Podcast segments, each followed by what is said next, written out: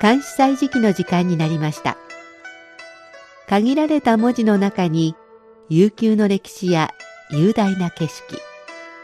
時に心のひだが織り込まれている漢詩日本の俳句や短歌にも共通するところがあるように思います読むたびに聞くたびに理解が深まったり新しい発見があったり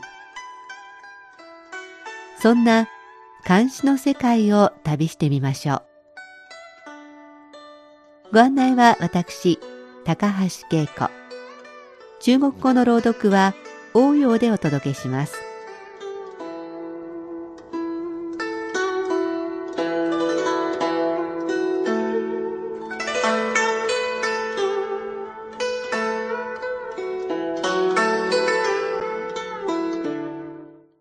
地下鉄に乗っていると車内の客層が変わっていることに気がつきます多くの乗客で混み合うことはないのですがキャリーケースなど大きな荷物を持っている人が増えています。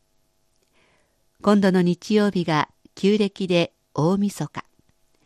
8日の月曜日が春節。ふるさとでお正月を過ごそうと帰省ラッシュが始まっているのです。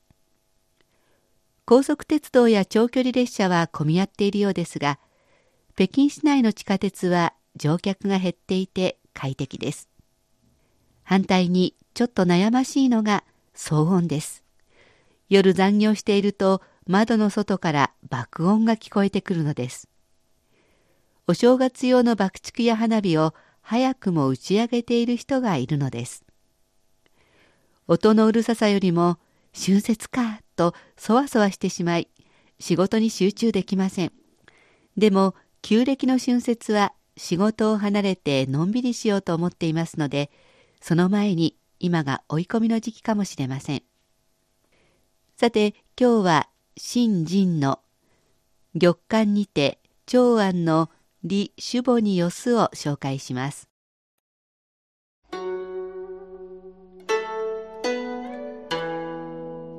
玉关寄长安李主簿，岑参。东去长安万里余，故人那西一行书。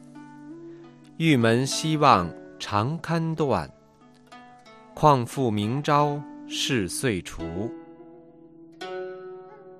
玉関にて長安の李守母によす。新人。東の方長安を去ること万里よ。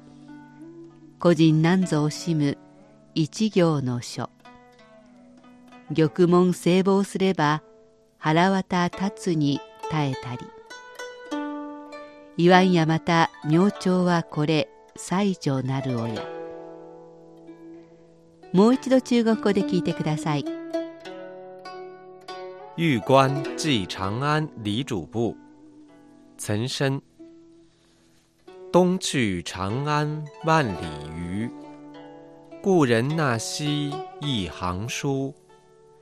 玉门西望长堪断，况复明朝事岁除。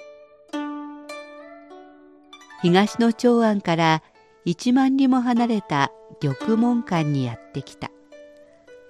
古くからの友達のあなたはどうして一行の短い手紙すら惜しんでくれないのか玉門館から西を望めば腹渡が引き裂かれそうだまして明日はみんなの集う大晦日なのだからなおさら寂しくなる。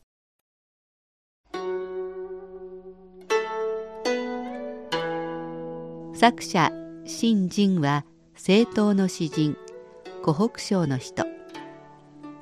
名門の出身ですが若くして父を亡くしたため苦学して紳士の試験に合格します。現在の新疆ウイグル自治区のクチャや何度か辺境の地に赴きました。こういった体験に基づき辺境の詩を多く作りました。友人でもある公敵王士官らと共に辺境詩人と称されています。タイトルの玉門は長安現在の西安からおよそ2000キロ離れた玉門館のこと。ここに作者は来ているようです。北海道の札幌から九州の福岡まではおよそ1500キロ。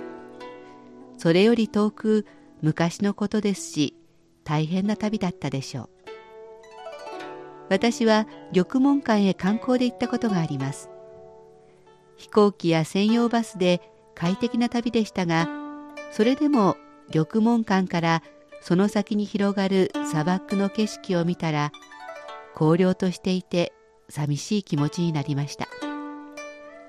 ここから西安にいる李守母に書いた手紙のような詩です。李守母がどんな人物なのかは分かりませんが守母というのは下級の役人のことです。個人は親しい友人のことでこの李守母のことです。一行の書。これは短い手紙。どうして短い手紙もくれないんだ？と恨みがましくも聞こえますがむしろ寂しい心の内を吐露しているのでしょう。残りの句を見ればわかります。祭女は大晦日のことで中国では一家団らんの日です。その日に家族や親しい友人と離れて目の前には荒涼とした砂漠の景色が広がっているわけですから寂しい気持ちは募りますよね。ではおしまいにもう一度聞いてください。